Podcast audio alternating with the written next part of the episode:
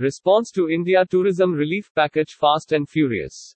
There is mixed reaction in the India travel trade on the measures announced by the finance minister to revive tourism. The general feeling is that it is too little, too late, although it does recognize that the industry is not totally orphaned. The Union Finance Minister, SMT Nirmala Sitharaman, announced the relief package just yesterday, June 28, 2021. The package is designed to address the needs of travel and tourism stakeholders due to COVID 19.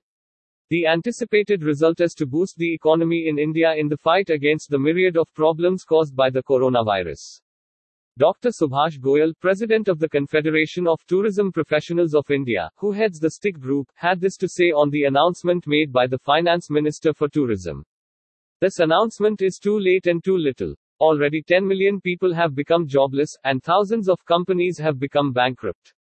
Without the announcement of the date for issuance of A tourist visas and the date for starting of scheduled international flights, we cannot revive tourism, and free visas will be meaningless. Moreover, all tourists who are spending airfare can easily pay for the visa fee. This will only benefit overland tourists from Myanmar, Bangladesh, and Pakistan. The money saved by not giving free tourist visas can be utilized for giving grants to tourist guides and the tourism workforce. The giving of loans to tourist guides and small tour operators is also meaningless, because how will they return the loan and pay the interest when there is no business? If the government really wants to help, then there are only about 11,000 to 12,000 government recognized guides, and government can easily give them a one-time grant under the same provision like they are giving to farmers and ration to the below poverty line people. In the same provisions, grants can be given to tourist guides, small and medium tour operators, tourist bus, taxi owners and drivers, etc. This would help them to survive till the time our borders are opened, and tourists start coming to India. If the government is serious, they have the balance sheet of all tour operators who have honestly been paying taxes for such a long time. Based on the before COVID 19 balance sheet, they can give an interest free loan, repayments of which should start only one year after international borders are opened. Similarly, based on this, the government can pay at least 50% of the staff workers' salaries of these companies. Before talking about loans, government should first pay the SEIS service exports from India scheme amount which is legally long overdue and then talk about interest-free loans. TAAI speaks out. Travel Agents Association of India TAAI, had expected the government to take its suggestions into consideration for more direct relief for its member stakeholders. In this way, it would support and encourage all stakeholders, rather than limiting it to the 904 travel and tourism stakeholders registered with the Ministry of Tourism MOT. Despite the fact that TAAI has been recommending over the years that its members register with the MOT over the years, the process is tedious and requires a lot of documentation, which discourages the ease of doing business. Jyoti Mayal, president of TAAI, stated that they expected much more than what was announced. However, they believe the relief has focused more on domestic and inbound travel and only those registered with Ministry of Tourism. She said it is pertinent to note that with over 3,000 members of TAAI alone, only those registered with MOT shall benefit. Mayal said TAAI's members have applied for MOT recognition, but due to the pandemic, over 200 have still not been approved. Most of the members engaged in domestic tourism are registered with state tourism agencies with specific concentration to their regions. The outreach of this relief is, therefore, minuscule. Adding to that, TAAI Vice President Jay Bhatia stated that TAAI appreciates that finally the government has recognized its trade activities, but the impact of this relief shall not be overall. Less than 10% of the actual stakeholders shall benefit from the government's package. To widen the scope of this relief, the Honorable Finance Ministry FM must include those registered under micro, small, and medium enterprises. Many of the member agencies are involved in airline ticketing and outbound activity apart from servicing domestic and inbound travel and tourism.